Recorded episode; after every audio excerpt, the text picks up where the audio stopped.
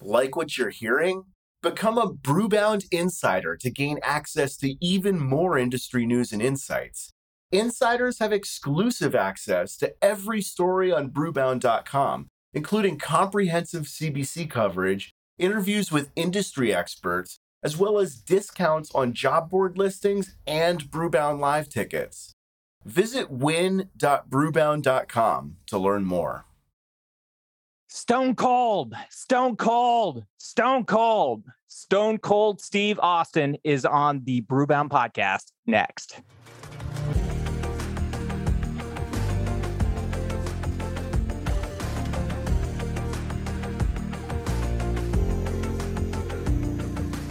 Hello and welcome to the Brewbound podcast. My name is Justin Kendall and I'm the editor of Brewbound and I do a terrible Jim Ross imitation. And I apologize to these next two people.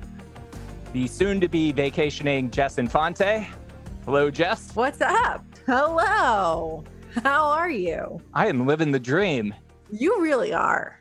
Who said Brewbound did not make dreams come true? I've never once said that. Yeah, see. And also joining us is Zoe Licata. Thanks for being here, Zoe. Hello. Thanks for having me on this thrilling podcast. This is a thrilling podcast. What, what are you talking about? We're starting it out real hot. You got to come in hot for Stone Cold Steve Austin. So, Stone Cold Steve Austin will be here on the Brewbound podcast talking about Broken Skull Lager along with Rob Croxall and Tom Kelley from El Segundo. So we got a big guest, literally a big guest, as in a large human being. I think I'm just as happy as you are for you that we could make this happen. I tried not to be like the Chris Farley fanboy during that, but I'm sure it comes through at some point. No, you like you held it together. You were great. Thank you. Like I told you when we finished recording, you held it together way better than I did the first time I met Bruce Springsteen. And the only time I met Bruce Springsteen. And Zoe missed this because she had to leave early, but there was nothing better than when we stopped recording and Stone Cold was like, hold on a second. What beers do you both like to drink? And you're welcome, Allagash. yeah, Justin definitely converted Mr. Cold to uh, an Allagash white, if not drinker, Allagash white hopeful, but he should be able to find it in California. Oh, definitely. Yeah. So that's what's coming up on this episode. Also, coming up, we're going to Minneapolis and we're heading to CBC. We'll be there for Brew Talks on Monday, May 2nd, 1 to 4 p.m. Central Time. And I'm going to step back and let somebody else do the hard sell. I'm really excited. This is shaping up to be an awesome brew talks. We've got three really different conversations, but I've kind of noticed the theme of all of them is basically the future of craft beer, right? So, our first conversation is with leaders from Switchyard Brewing and Modist Brewing to talk about how they've incorporated accepting cryptocurrency in their tap rooms, how they've worked NFTs into some of their marketing. So that is going to be really interesting. And I'm really glad that the two of you guys are spearheading that talk because I cannot speak intelligently about any of that stuff at all.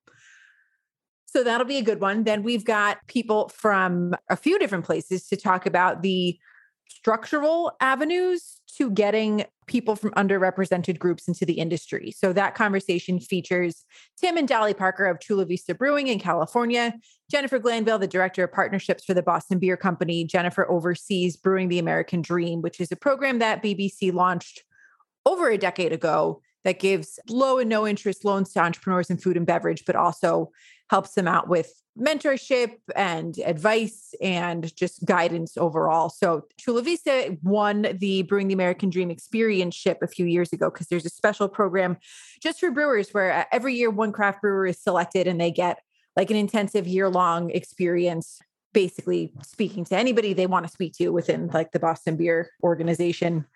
They also get to come to the brewery in Boston and do a collaboration. Uh, lots of cool stuff there. But they've helped a lot of breweries out along the way. Uh, Roc Brewing in Rochester, New York, Woods Brewing in San Francisco. There's a bunch of breweries that have graduated from the program. So we'll talk to those guys about what they do. And then we've got Mike Persick, who is the head of alcoholic beverage buying for Target. And Target has an accelerator program where you know, brands from across CPG can enter the program. And it sounds like they've got different levels for brands that are a little bit more established and brands that are just brand new. And they work with them to tell them, you know, coach them and then get them sold in Target stores. So that will be cool. And then, uh, last but certainly not least, we've got Mike Gemma from Haymarket Brewing, Jamal and possibly Damon and Anthony from the Moor's Beer Company, and Sam from Goose Island. So these guys are all from Chicago. Haymarket held a incubator program from February until mid March, where they hosted uh, a collection of black owned breweries from Chicago and just turned their whole facility over to them. And some of them don't have their own tap rooms. So, like the the guys from Moor's, they were able to make use of the Haymarket tap room to host like a Super Bowl party. They had a few different events throughout the month. Uh, there's a collaboration beer that's come out of it, but basically, it's just all about how to foster these relationships at the grassroots level to allow people who don't really have the easiest time breaking into craft beer getting into the industry. Yep, and we will basically discuss how others can maybe replicate those programs because I think it's so needed in this industry. Yeah. Like, you know, if you had a, a Haymarket residency happening in every city, like who knows what things would look like. So all of this will be happening on May 2nd from 1 to 4 p.m. Central Time at the Carew Atrium at Target Field. Target Field, where the Minnesota professional baseball team plays. Yes. Yes. They have a name, but you know. Can't say it. Yeah please join us. Tickets are on sale now, and you can get them at brewbound.com. Some of the proceeds go to the Minnesota Craft Brewers Guild. So it's going to a good cause. They've got a lot of initiatives that they're doing that they could use help with. And so hopefully we'll be able to help them out. So come on out. I'm pushing for a ice cream sundae Barthel Stadium helmets. Right. We're going to feed you too. There will be yeah. some good snacks to be had. And beers from our presenting sponsor, Dogfish Head. Yes lots to check out there and lots of news. And if we're going to be honest, which we try to be. So, Jess, who is going on vacation in a week, we're recording this on a Friday, so she could join us and talk about all the big news of last week, which is fine because there's a ton of news from this last week.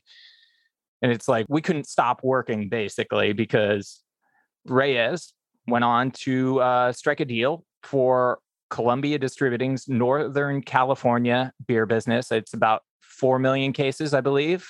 Mm-hmm. Yep. So, a lot of the usual suspects that you would expect in such a deal, like the Constellation portfolio. But that deal is supposed to close in June. And I mean, we'll have to get our uh, Reyes coloring map out for the state of California and shade in the northern part of California now. Yeah. So this affects Sonoma and Marin counties. So just above the Golden Gate Bridge and parts of wine country. Right. Not much else to say about this because we've been through this story before, and Reyes has been super acquisitive. And that leads us to another story about Reyes. We found out this week that Seismic Brewing in Sonoma County has filed a federal lawsuit, an antitrust lawsuit against Reyes and DBI Beverage and Reyes subsidiary Harbor Distributing, saying basically that they conspired to create a monopoly of beer distribution in California. And this is a case that was largely, uh, the, the majority of the claims were rejected at the state level, but Seismic is now filing suit in federal court. We will see where this goes. We reached out to Seismic, they declined to comment. However, Reyes has offered us a statement, and I'll let you take it away, Jess. So Reyes told us through a spokesperson, quote, after Seismic's claims were rejected and dismissed with prejudice by a California state court, Seismic has repackaged the same inaccurate allegations and filed a complaint in federal court. While disappointing to see these tactics, we will again vigorously defend ourselves against these baseless allegations, as has always been the case any business decisions or actions taken on behalf of our business are in full compliance with federal and state laws with oversight provided by the appropriate regulatory authorities. So we'll see what happens. Yeah. And Reyes will file its response in the next 30 to 60 days, and we'll see where this goes. They sort of updated their filing as well to include the Treasury report that just came out on competition. So, some updated things. I think they may even have gotten the uh, Columbia Distributing acquisition in there, which is a quick turnaround. Uh, this was filed a day after that deal was announced. So, what timing? According to the data shared in this lawsuit, since mid 2018, Reyes has added 76 million cases to its market share in California, which is a whole heck of a lot of beer. Yeah. Other news of last week, uh, Jess, you hopped on this story and you broke it. 30 workers were laid off from New Belgium and Bell's following the merger, and they were laid off last week. So take us through what happened there. Yeah, and never fun to report on people losing their jobs. But unfortunately, this this does sometimes happen after you know two companies join forces like that. So as we know, last fall, New Belgium's parent company Lion Little World Beverages uh, acquired Bell's, and they both, you know, they're large craft beer companies. They probably, you know, the most of these 30 layoffs happened within the sales force. So you just got to imagine there's a lot of markets that just had duplicative representatives, either, you know, by territory or by relationship. So they did their best. You know, we spoke to the team there and they said, you know, like we we tried really hard to keep as many people as possible, but they do have over 1300 team members. It's a lot of people. So, you know, the the layoffs only account for less than 3% of their total workforce, but that's what happened. There's about 15 to 20 jobs still open. So uh, in sales, so these everybody that's been affected is welcome to apply for a job in another territory. They've also been given a severance package just one of those unfortunate things that can happen when two companies merge like this. Yeah, and we've heard that there are more layoffs out there. And if you've heard that there are more layoffs out there, you can feel free to reach out to us. You can reach out to me personally, Jay Kendall at bevnet.com. That's J K E N D A L L at B E V N E T.com. Yeah, definitely email him because when you listen to this, I'll be on a beach in Mexico. Yeah, nobody disturb Jess while she's on on the beach. So, also not great news coming out of last week. Willie's Super Brew. We heard they laid off the majority of their staff and that they were considering a sale. This came out of a story from Good Beer Hunting, and yeah, uh, Willie's makes Super Brew, which is um, how would you define Super Brew? Something between cider and seltzer? They defined it as a hybrid between a hard cider and a hard seltzer and said recently that their goal for this year was to try to create a new, they called it a new category outside of seltzer as the super brew, make it its own thing. But that appears to not be as easy as it seemed. And they went through a packaging refresh, and it's from the sounds of the good beer hunting story that proved to be fairly costly, more costly than anyone anticipated. And so that proved to be problematic for them. Willie's is a former Brewbound Pitch Slam competition winner. They won, I can't remember what year. Was it 2018? 2018. Yeah. It's a bummer of news. It's always a bummer of news when we see these things. The story goes on that they may be in the process of selling potentially to Down East Cider, which produces Willie's Super Brew? Right down the street from me. Right down the street from Zoe. Well, Zoe, why don't you hop in here? I might have to go take a walk down the street, ask them some questions. Yeah, go buy it.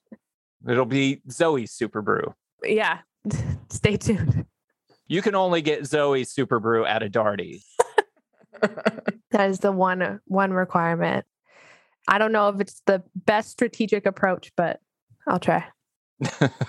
We tried to get in touch with the Super Brew team to no avail. And some bon voyages uh, that we must bid adieu to one of our favorite people, Jim McGreevy, the president and CEO of the Beer Institute. He is departing in May. Don't know where he's going, but it's outside the Bev Alk industry. That's what he told me.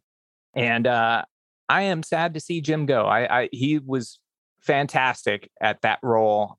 He helped achieve the Craft Beverage Modernization and Tax Reform Act. His work lobbying Congress helped establish the brewing industry as essential, which kept a lot of people working during the pandemic. Yeah, I think we would have been looking at a very different past two years if that designation had not happened. Yeah, definitely. Yeah. I'll miss Jim. Jim's great. Jim needs to get his butt to Minneapolis yeah. and drink Michelob Golden Lights with us with olives.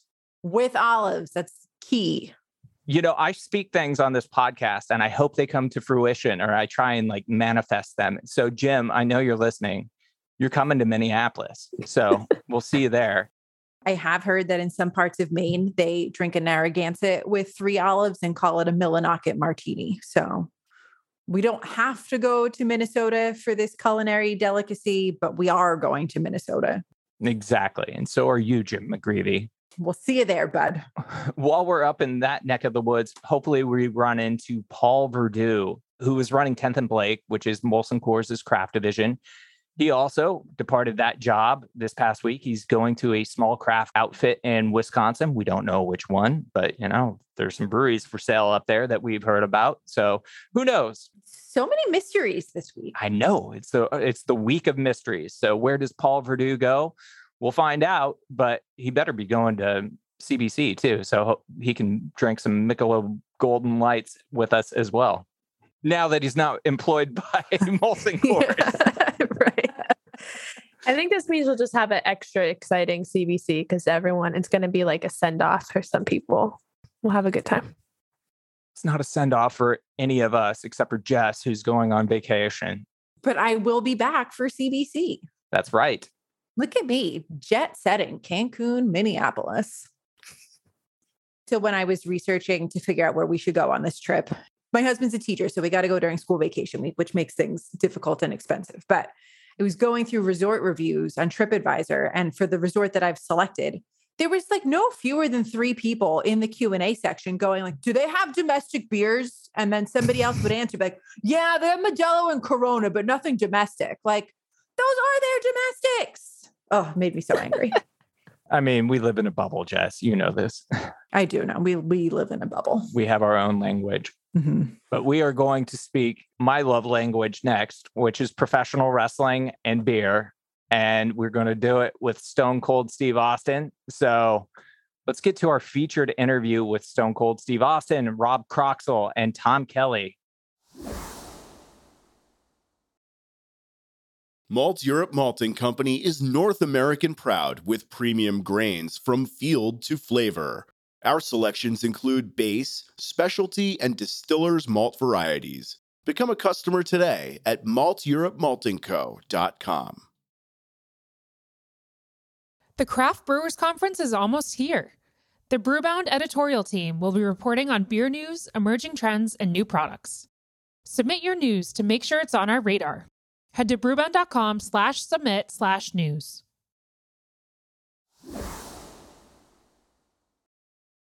Among the highlights of this year's WrestleMania was the return of Stone Cold Steve Austin to the ring after a 19 year absence. Austin emerged triumphant and ended the evening with his signature celebration, smashing together Broken Skull American lagers in what amounted to one of the biggest earned media moments ever for a craft brewery. For seven years, Austin has partnered with El Segundo on the Broken Skull line, and he's here today to discuss the brand and its future. So, welcome to the Brewbound podcast, Stone Cold Steve Austin. Thanks for being here, Steve. Well, glad to be here, man. We're psyched to have you. And we also have El Segundo owner Rob Croxall. Thanks for being here, Rob. Thanks for having us. This is great. And finally, we have El Segundo's Chief Vision Officer, Tom Kelley. Thanks for being here, Tom. Yeah, thanks for having us, Justin. So, Steve, for starters, how are you feeling physically after WrestleMania? Oh, I'm 100%. I picked up a little bit of a cold the other day, uh, but I'm back home in Nevada. Shoot, Sunday I was 100%. And then, of course, I went back into action on Sunday, and did a little uh, extra physicality as part of the show. But you know, it's just an exciting time for me to go back to, you know, a business that I really, really love. And, you know, I never thought I'd be back in the ring, but, you know, there we were headlining main event for the, uh, headlining WrestleMania for, uh, you know, night one. And it was just truly an honor to be out there. and really excited to be able to, uh, just like the last few times I've been able to drink, you know, our beer, Broken Skull IPA out in the ring. You know, a couple of years ago, we got a lot of exposure from that. And uh, just a real proud moment because when El Segundo and, I, and myself decided to come out with a lager, which was what everybody was wanting, it's just really satisfying because I've drank everybody's beer in the past. And I've been I've been drinking beer my whole life, and I don't speak technical beer language, but we've given all those other brands a little bit of a rub uh, by using their beer. So to go out there and drink our own beer was very satisfying. You mentioned the other beers that you drank over the years, and I have a friend named Adam who has one of those Coors Light cans sitting on a shelf in his living room still to this day. I was sitting there with him in Iowa when he caught that can. So it's still one of his prized possessions. That sort of leads me to a question I had for you is one of the things that surprised me from that WWE run in the 1990s was that you never really had a major beer sponsorship despite drinking everything there was under the sun and tossing them in the crowd. So, was that ever brought up as an option? And if not, why wasn't that an option for you? Well, it was an option. We actually pitched a beer company, and I won't name their name, but we've all heard of them and they're very popular. And I just think it was due to the fact that I was very aggressive, maybe a little controversial, my mother used to tell me, Stephen, if you were on TV when you were a kid, I wouldn't let you watch you. So I just think, you know, what I was doing was very cutting edge. It was very edgy. And that was the tip of the spear as far as, far as the attitude era is concerned. So, you know, I just, I, I just don't think that was someone's uh, idea of what a role model for their beer would look like at that time. I think the estimate from BT Sport was that you opened 35 Broken Skull American Lagers just over this most recent WrestleMania. So, I mean, how many over the whole course have you, do you think you've gone through? Man, it was a bunch. And, and the thing about it was, you know, I've been gone for so long 19 years, and you, you cannot replicate that type of setting, you know, in your home gym. I work out all the time here. And I was going, you know, doing all kinds of cardio circuits and stuff like that. But I kept calling for those beers, not to gratuitously advertise them, but because I genuinely had cotton mouth. So anytime I needed a breath of air or just needed to wet my whistle, I'd call for my beer guy to throw me a beer. And of course, I'd toss it and continue on with the, the spectacle that we were presenting. Luckily, everyone uh, that watched that pay per view or everyone there in attendance knew we weren't going to have a scientific back and forth match. It was going to be a brawling spectacle, and that's exactly what it was. You told Justin that you got 10 cases of beer for night one of WrestleMania, and clearly Pat McAfee enjoyed it. So, what was the feedback you got from everybody else about the beer? Man, I've heard nothing but good reviews about the beer. I've, I've got some really close friends over here in Nevada and of course, you know, all of us here at El Segundo, we've been working real hand in hand on this, and we value feedback. It's, it's extremely important. But we're not worried about having our feelings hurt. We want to have someone's honest opinion about the beer. So when I brought it over to my buddies, I was thinking, man, we might change this, but this is kind of where we're at right now. And I, I sent Rob a text. I said, man, all my buddies over here in Nevada love this beer. I don't think we need to do anything to it. So we value feedback. We're not afraid of feedback. We want it. And I think that, man, we turned out a hell of a beer. Tell me a little more about that because, I mean, obviously you crushed a lot of macro lagers during your run throughout the years. And now you have a lager of your own. Tell us a little bit about why that was the right direction. I mean, it seems like an obvious one, but you guys actually started with an IPA. I want to start with an IPA just because when I started, you know, craft beer's been around for you guys know longer than I have. I mean, craft beers have been a thing for quite some time. And finally, I just got sick and tired of the, you know, the big beer lineups. So I started delving into craft beers and started going into the pale ales and finally ended up just being a, an IPA head. That's my go-to beer. And when I took that IPA down to South Texas many years ago, uh, my sister was a regular light beer drinker, and she said, "Is that your beer?" Because she'd never seen it before. And I said, Yes, it is. She goes, Can I try it? I said, Of course you can. And she took a sip of it, and I could see the look on her face of horror. she was a light beer drinker. You know, it took it took me a year and a half to turn into a hophead. So anyway, I said, "Don't worry, you're not hurting my feelings. You're just not ready for this beer." And we converted a lot of just regular beer drinkers to IPA just based on the brand and you know myself and the fact that it is a really really good beer. But the regular beer drinkers out there just kept saying, "Hey, please come up with a lager for the rest of us." We're not that much into IPAs. As, as popular as the IPA is, a lot of people weren't into it because it's an IPA. So I kind of floated the idea about Rob a while back, and when Rob called me and said, "Hey, man, we got to come out with a lager," I said, "Hell yeah!" So it, it was just something that was waiting to happen. And when Rob called me and said, "Hey, let's let's do a lager," I said, "Hell yeah!" So it was just meeting the people's demands and making a, a lager for really, I mean, when when y'all know what the number one selling beers are, you know, and in the top ten, I don't think there is an IPA. Uh, if we're just talking about beer beers in general, so we came up with this beer and, and, we all loved it. Rob, Rob, you chip in on that story because as phenomenal as Rob is at brewing beer, this was a little bit out of out of the wheelhouse. Yeah, for sure. Um, I mean, we we heard you know from the very beginning, even when we were introducing the IPA, is like, yeah, that's nice, but when are you guys going to do a lager? But of course, I mean, we're El Segundo. What we do is West Coast beer, so the IPA was the natural first beer.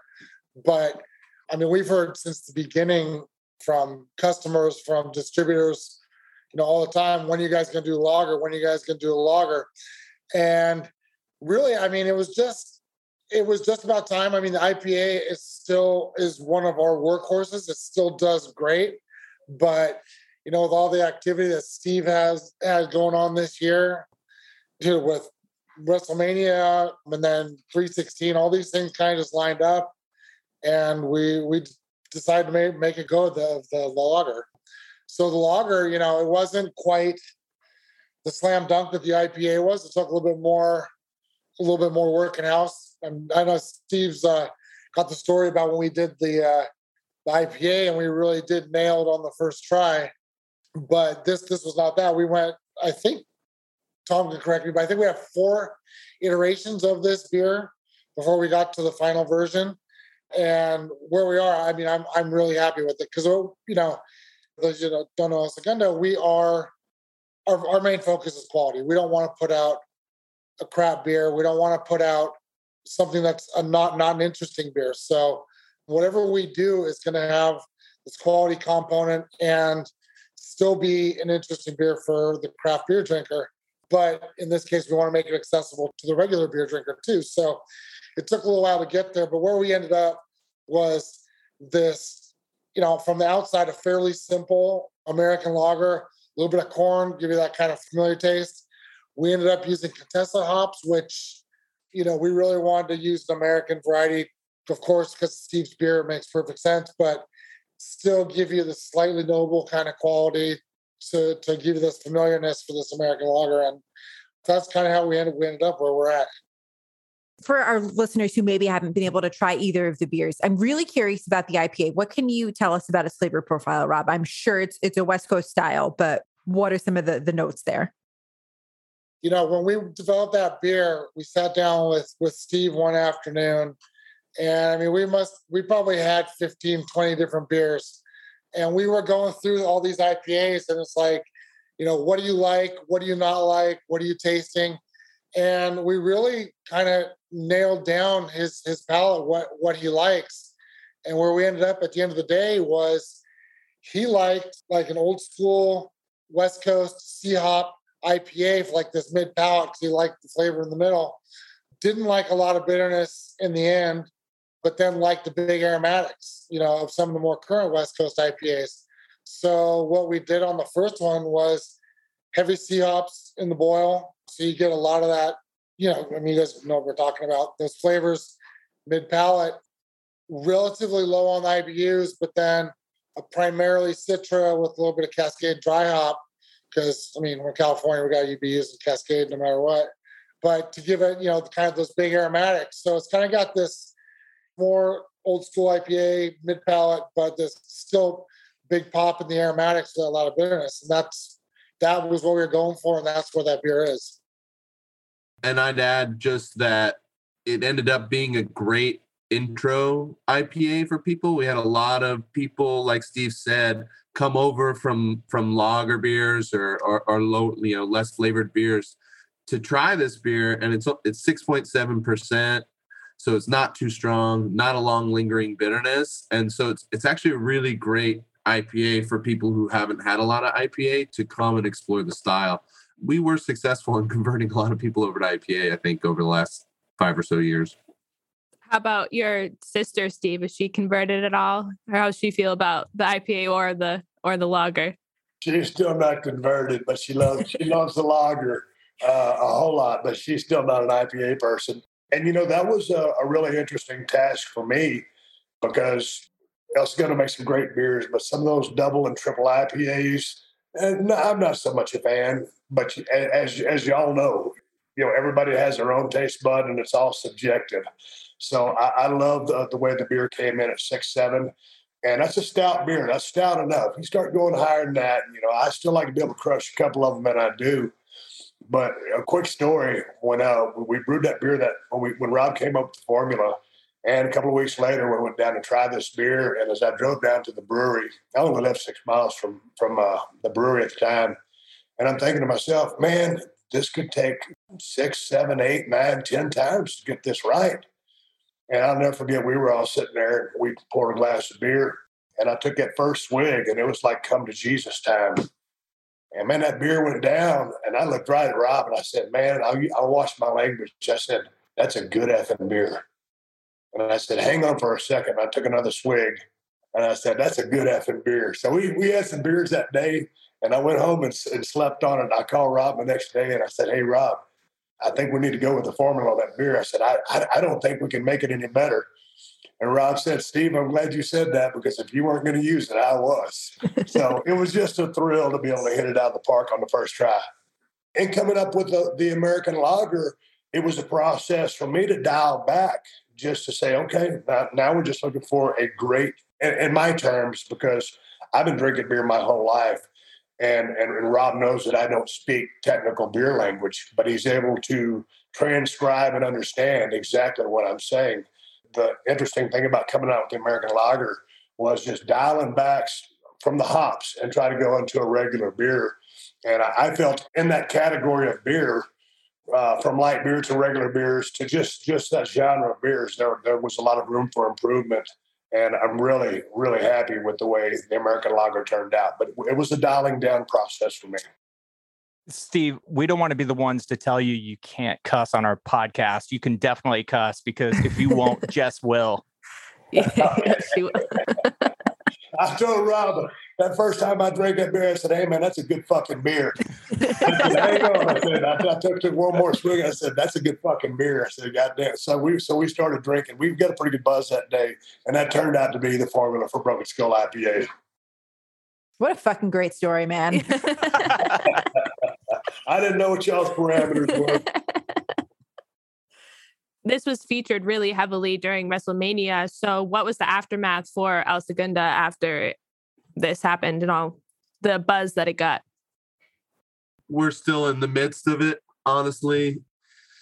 The nice thing about American lager is we can brew a lot of it and you know it's got a long shelf code no problem the problem with ipa is it goes bad quickly as we all know very short shelf code we try and ship ipa out of our facilities you know within a week or two ideally um, and so planning ahead uh, and forecasting can be challenging. We're currently running out of IPA everywhere, which not not the worst problem to have, but uh, we're we're pivoting from there. I mean, we're just getting you know emails constantly every day from fans, from retailers, from distributors, from importers. This is the I guess kind of third time we've gone around this, but this is the first time we're really prepared uh, when Steve got on in July of 2019 for Raw Reunion and brought a bunch of uh, cans that we had hand canned at another brewery uh, and didn't even have Broken Skull IPA in cans. And then he got on national TV and told everybody about it. That was one pivot that was really interesting. We then launched Broken Skull IPA nationally, or you know, in, in most of our network we have now in March of 2020. And so that was another interesting pivot. And here we are actually prepared with beer in cans and not during a pandemic getting to launch this beer. So we're super excited. We're, we're working closely with our distributors to fulfill demand. Uh, seemingly it's it's out of control. Our you know website is getting lots of hits. Uh, people are direct shipping here in California. You can direct ship through a couple of retailers, including Craft Shack, uh, and so the, their numbers are all up. But from what we've seen in the past, you know, this will be a couple of months of interaction, and we'll have more press and stuff coming out. So I'll, I'll let you know in a couple of months. But for the current answer, it's a tidal wave of demand. I think is kind of the best way to describe it. It's just so much all at once uh, especially for a brand our size. You know, I mean, we're going to probably do 15,000 barrels, 20,000 barrels this year. We're not that big. And so for Steve to get a placement like we did at, at WrestleMania, it, it really is just, uh, we're, we're a little tiny boat on a very big wave. How much does Broken Skull make up of your your output? So we have a facility here in El Segundo where we'll do probably eight or nine thousand barrels total. Uh, we also contract brew with uh, Figueroa Mountain Brewing Company here in uh, Southern California. That's a new uh, relationship for us, but those guys are masters of lager, and we're really really excited to be working with them on that beer. We additionally contract brew at New Realm in Virginia, which is uh, Mitch Steele's place and he's been making Broken Skull IPA for us and for the East Coast since 2019. And you know, just couldn't even have a better partner to be brewing IPA. They're also brewing the American Lager, but you know, obviously Mitch Mitch has some great lineage as far as it goes to IPA. Outside of Southern California, Broken Skull IPA makes up the vast majority of our sales, uh, if not all of our sales at this point. Here in Southern California, where we're distributed by Stone, American Lager is is going to change this slightly, but but Broken Skull has been a leader. But uh, Mayberry IPA actually outsells Broken Skull uh, in Southern California. It goes back and forth, I guess, depends. And we've kind of coupled. We've brought American Lager to the plate a lot because of uh, the need for Broken Skull IPA to need a partner out there in markets where El Segundo isn't quite as well known. We do very well here, closer to California, but the East Coast is a little bit more difficult for us to translate that brand. So it's really just Broken Skull IPA and Broken Skull American Lager everywhere east of Texas, basically. Steve, you did a lot of the heavy lifting as far as marketing goes during WrestleMania weekend. Do you anticipate sort of staying as actively involved going forward, whether that's, you know, helping with wholesalers or sales calls or anything like that? yeah, I'll do whatever I got to do because for many, many years I've been wanting to get into the beer business, but not at the not at ground zero and try to build up an empire. That's that's that's not how my brain works. And so, you know, seven, eight years ago when when Rob and I had our first meeting, you know, we we struck up a bond and a friendship first, and then we proceeded accordingly. And I'm so proud of this. And you know, El Segundo, it is a business.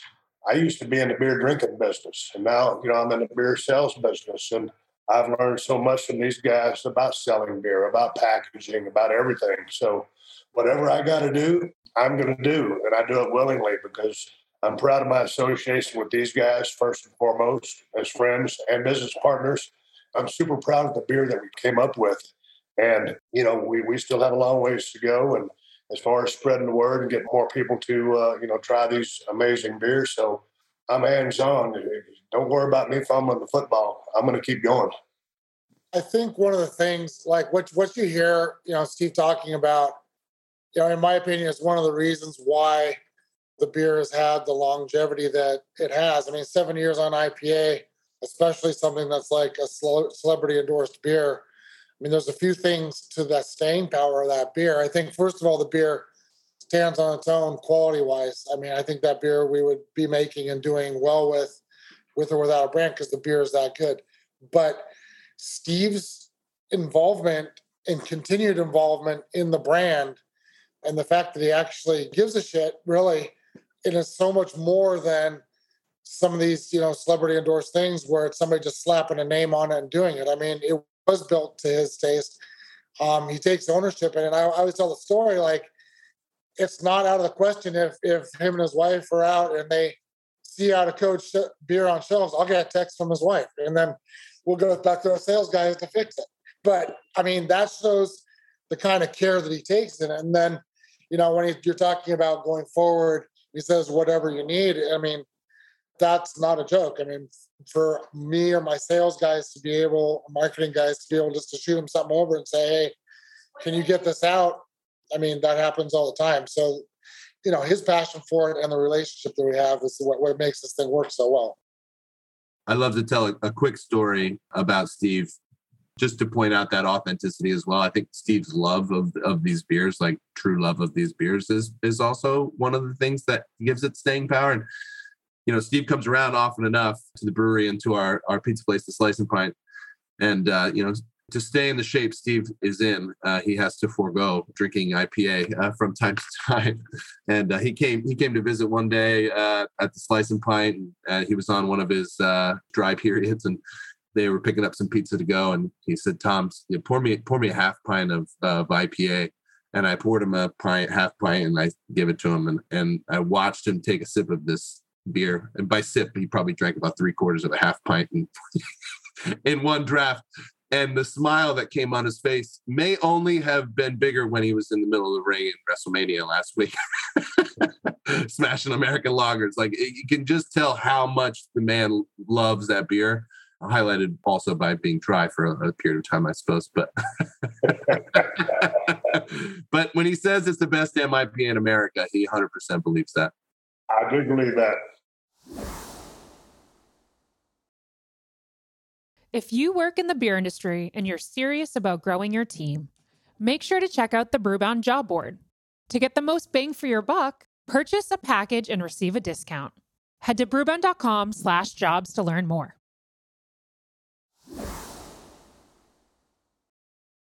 So, Steve, you've been a prodigious beer drinker, but now that you're on the business side, like this industry is real weird. Like I've been in beer for 12 years and I feel like every day I learn something new that surprises me. What surprised you the most about being on this side of beer? When we first started off with the Broken Skull IPA, you know, those that was back in the day when, you know, 22 ounce bombers were kind of the end thing. And so there we were, you know, the 22 ounce bombers, and then everybody was going into, you know, more cans and, you know, just from learning, going from bombers, listening to Rob talk about cost, because Rob's a former accountant before he got into the craft beer business. I mean, he's kind of like a rocket scientist. And talking about, you know, cost for packaging with four 16 ounce cans, you know, then talking about, you know, trying to get into a six pack format. So just, just, just learning, you know, what, what everything costs, how to go about it, production lines, can lines. Drinking beer is one thing, selling beer is a whole other thing. Rob and Tom, you guys mentioned too that you know getting into the the lager market is a pretty challenging one because you know that you've got the major brands such as Miller Lite, Coors Light, Bud Light. Those are brands that are as a small brewery it's difficult to compete against. So what are the challenges beyond that of getting into that market? It really does come back to the cost side. It you have to compete so much more on cost, on price, on the lager side, because just the expectations of the public, you know, is a much lower price point for that. And there's just a reality that we need to deal with that I mean, we're not that big a brewery. We we probably could not make more than 9,000 barrels a year at El Segundo. For us to think that we're going to compete in a six pack format on those prices just simply isn't real life you know, we make up a little bit of ground by doing the 416s. And then, you know, the reality of it is it, it's Steve's brand too. So we have that help with the pull through, but we're conscious that we're never going to be able to compete, you know, with the big domestics on a price thing. But we're pretty confident quality wise, the product that we're putting out. And then with Steve's push on it too, that's the approach that we have to take. But we're never going to compete on just cost. I don't know, Tom, if you want to add more on the cost side. For me, you know, like Steve said, uh, Rob's uh, comes from a financial background, so we we have a very good idea of what our, our costs are and, and where our margins are and, and and where you know the risk reward is. From the market side, I think it's to be determined what the market will say about the price point. People are really excited about it. A lot of demand right now. It's out there. The long term viability of it at a higher price point, I think, is what we'll have to see. I hope that people can say look, this is a higher quality product and I'm willing to spend the money to get that. I mean, that's really how we've attacked the market in general. You know, we don't want to be a giant brewery. You know, we're happy, we're happy for the growth and, and we're happy to to to put out a, a very high quality product, but you know, that comes with its costs. And so there's always going to be a place for the the cheaper 12 packs and you know like hopefully that those drinkers are like some you know occasionally they they're happy to spend a little bit more money and drink a better lager there's also you know reality too just the way the market works i mean we have gotten a couple comments on price if we're like 11.99 or 12.99 somewhere you know the, the reality is too we're, not even hitting double digit margin and that's real life and if distro and retail's all taking over 30%, I mean, we can only give so much. I mean, I know that's the game we signed up for, but there's uh you, you can't squeeze uh what's the saying? Can't squeeze any more uh blood out of that rock or turn up whatever that saying is. And we don't have more to give. Steve, I, I, see you shaking your head during during this conversation, and I think the one thing that I've sort of taken away is like you like that this is sort of a, a very personal project. It's something that you're proud of.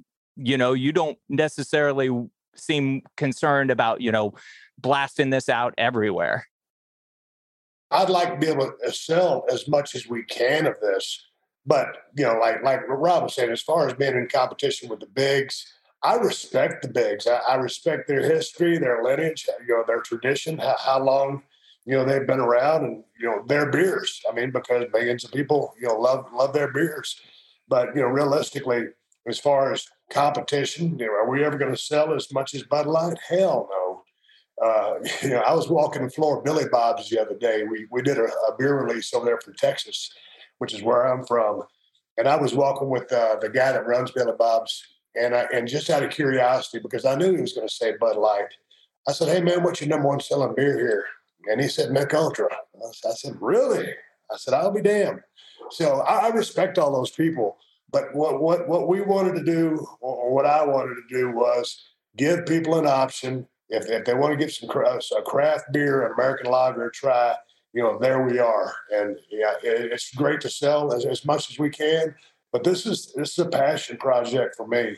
You know, this is what Robin and do for a living. I, I you know, I I, I do other things for a living. I, I want to be profitable, but this is the passion project that I'm in love with, and I'll be swinging for another 20 years if that's what we got in us.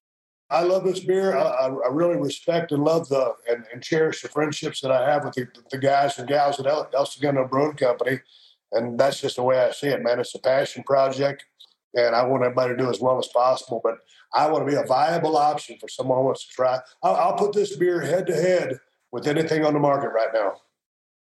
When I first got to know Steve when we started talking about this project, we're very open book with everything. And I was I was just, hey, here, here's the reality. Um, you know, we're we're this we're we're kind of big for LA, I guess, but we're small, we're a small brewery.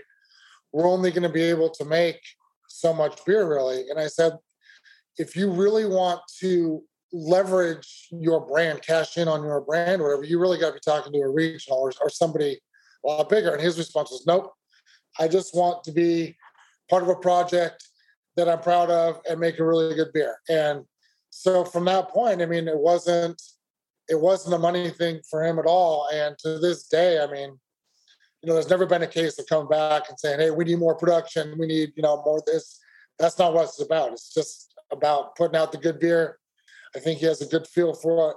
We are doing pretty much everything we can to get that, you know, to get volume out there as we can. But, you know, we're still the same brewery that we were when we started.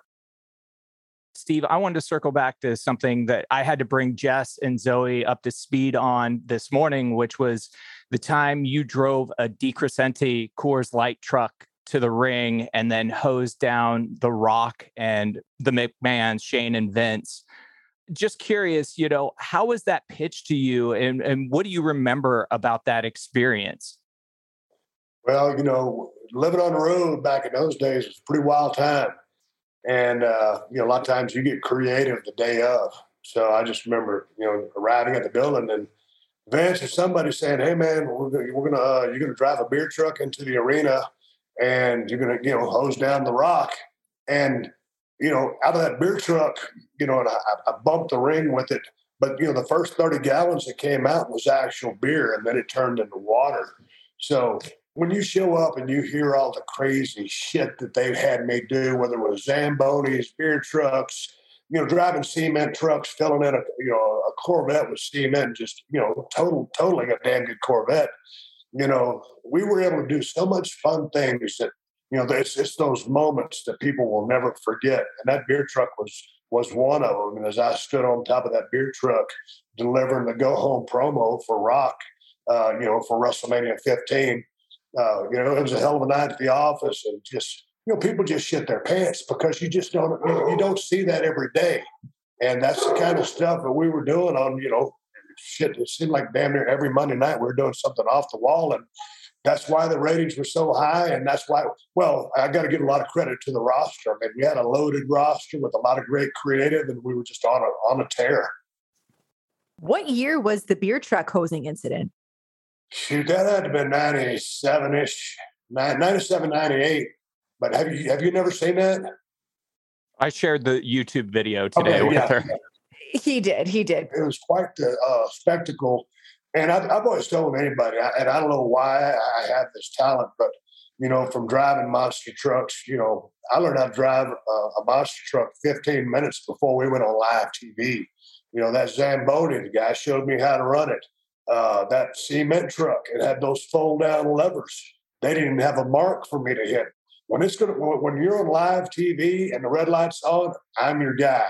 And so, just being able to come through at crunch time and always deliver the goods has always been something that I prided myself on when it comes to live live TV and working with the. WWE.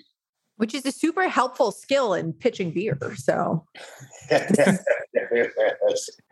I would have loved to hear that pitch too to DeCrescente. You're going to do what now? You're going to drive what? And you're going to spray like that. That had to have been an amazing conversation for whoever had to have it with WWE and them. But you know what's awesome is like when you when you see the react because you don't know what's going to happen. That's not something you practice. You do it on the spot, live, and then you don't know how it's going to shake out. And so I'm spraying Vince down, and him being the ultimate promoter starts swimming on the mat, try to get away. I'm spraying the rock down, and then at one time I was going to give myself a drink of beer, and that thing's on full throttle. So if you watch that back, when I tip that thing up to try to take a drink from it, I mean it's pouring out. I don't know, you know, the force of a fire hose, and I almost just, I almost took myself out of the game just by blowing my head off with that friggin' flow of uh, beer and water. So it, it was amazing, and I, I really, you know, had had so much fun during my WWE career. So, Steve, we've got an IPA, we've got a lager. Is there another style you'd like to see next on the Broken Skull line? Man, it, it's so soon right now. I love that IPA. I love that American lager. Rob and them make a, they make a, what I guess those are barley wines, Rob. Standard Crude and Old Jetty.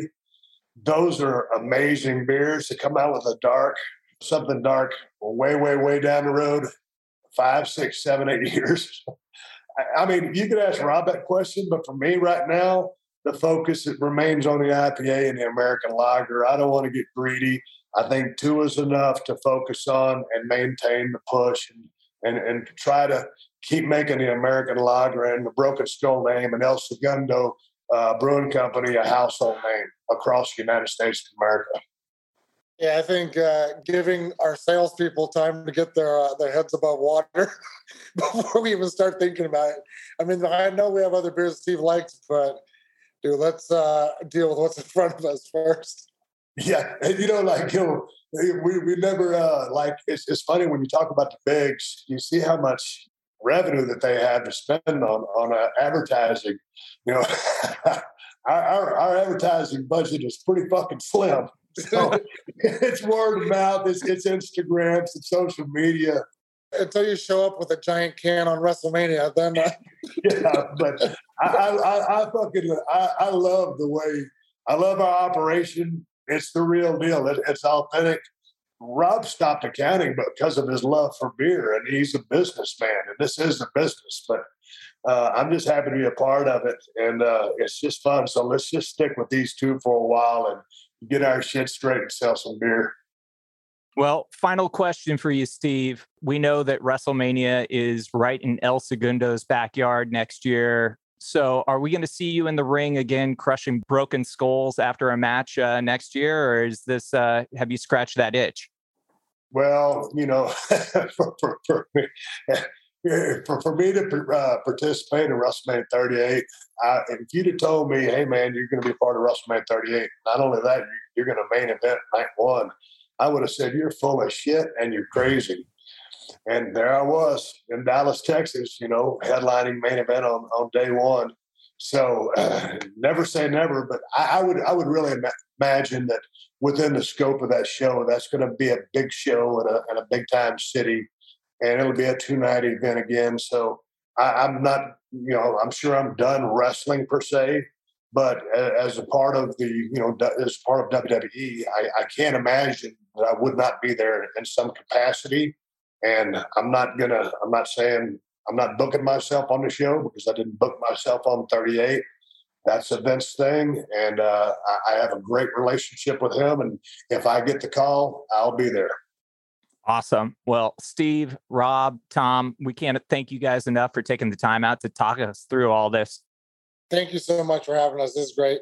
Man, thanks for helping us put the word out there. You know, we, we you know, our advertising budget's pretty slim and uh, we're all proud of the beer, and it is a business, you know. But I'm I'm proud to be associated with these guys, and we're just trying to do the best we can. And it's it's a you know it's a passion project for all of us, but it, but it nonetheless it, it is business, and we're doing the best we can, and we're we're proud of the products that, that we put out.